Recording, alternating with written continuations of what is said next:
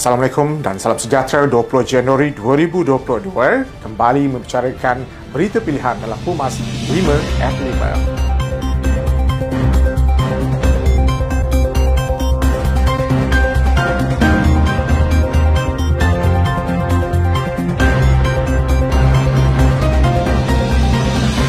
Perdana Menteri Datuk Seri Ismail Sabri Yaakob menekankan bahawa pengurusan bencana adalah tanggungjawab bersama daripada peringkat komuniti sehinggalah kerajaan persekutuan dengan semua pihak perlulah memainkan peranan.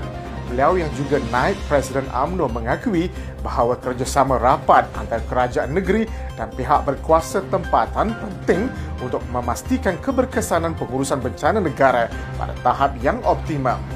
Ketika sesi penerangan berkenaan situasi bencana banjir penghujung tahun 2021 pada mesyuarat khas Parlimen hari ini, beliau memaklumkan bahawa banjir di Selangor merupakan suatu kejadian yang luar jangka dan berikutan kelemahan yang telah dikenal pasti di peringkat negeri dan daerah, maka Perdana Menteri terpaksa campur tangan. Katanya, umum mengetahui pada tempoh yang sama, terdapat beberapa negeri lain yang turut dilanda banjir, malah ada negeri yang dilanda banjir pada skala yang lebih buruk seperti negeri Pahang, namun disebabkan jentera pengurusan bencana di peringkat negeri dan daerah adalah teratur dan bersedia bencana ini dapat dikendalikan dengan baik walaupun terdapat beberapa cabaran.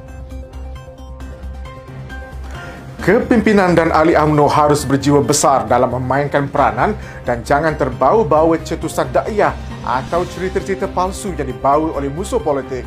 Ahli Majlis Kerja Tertinggi UMNO, Datuk Rosna Abdul Rashid Shirin berkata, pengalaman yang lalu sewajarnya menjadi sandaran dan kekuatan ahli UMNO bagi menghadapi apa saja bentuk cabaran. Perkara itu tidak akan dapat dicetuskan sekiranya Ali AMNO memainkan peranan sebagai pemimpin dan tidak terbawa-bawa dengan da'iyah ataupun sikap sesetengah pemimpin di luar sana dan bukannya daripada kalangan ahli AMNO. Tegasnya, apa yang penting adalah kesatuan parti AMNO, rumah kita yang perlu didahulukan dalam apa saja tindakan dan jika rumah dijaga dengan baik, siapapun waimah mereka yang berada di samping tidak akan mampu untuk menggugat kestabilan dan kesatuan parti kita. Kalau ianya dikekalkan sehingga menghadapi pilihan raya umum, sudah pasti AMNO akan kembali menerajui kepimpinan negara dengan lebih bergaya dibandingkan dengan apa yang berlaku sekarang. UMNO Sabah akan terus mendukung kepimpinan parti di bawah Presiden UMNO Datuk Seri Dr. Ahmad Zaid Hamidi bagi membawa agenda membela agama, bangsa dan negara. Ketua UMNO Sabah Datuk Seri Bong Mokhtar Ladin berkata, kewibawaan pengurusi Barisan Nasional itu telah membawa perubahan kepada perjuangan UMNO dalam melalui pelbagai ujian yang mendatang. UMNO Sabah akan terus berusaha bersama dan berikhtiar dan akur dengan apa juga keputusan parti dalam pilihan raya umum dan akan terus bersama untuk memastikan UMNO dan Barisan Nasional mencapai kejayaan. Beliau menegaskan UMNO Sabah telah berjaya mengharui rintangan terutamanya ketika menghadapi pilihan raya negeri lalu dengan sokongan dan bantuan daripada kepimpinan UMNO Pusat. Isu membabitkan keperluan wang simpanan pekerja masih berlarutan dan berterusan yang kini menjadi polemik di kalangan rakyat. Ahli Majlis Kerja Tertinggi AMNO, Datuk Nurliza Abdul Rahim menggesa satu penyelesaian perlu dilakukan bagi meredakan keadaan dalam suasana menang-menang.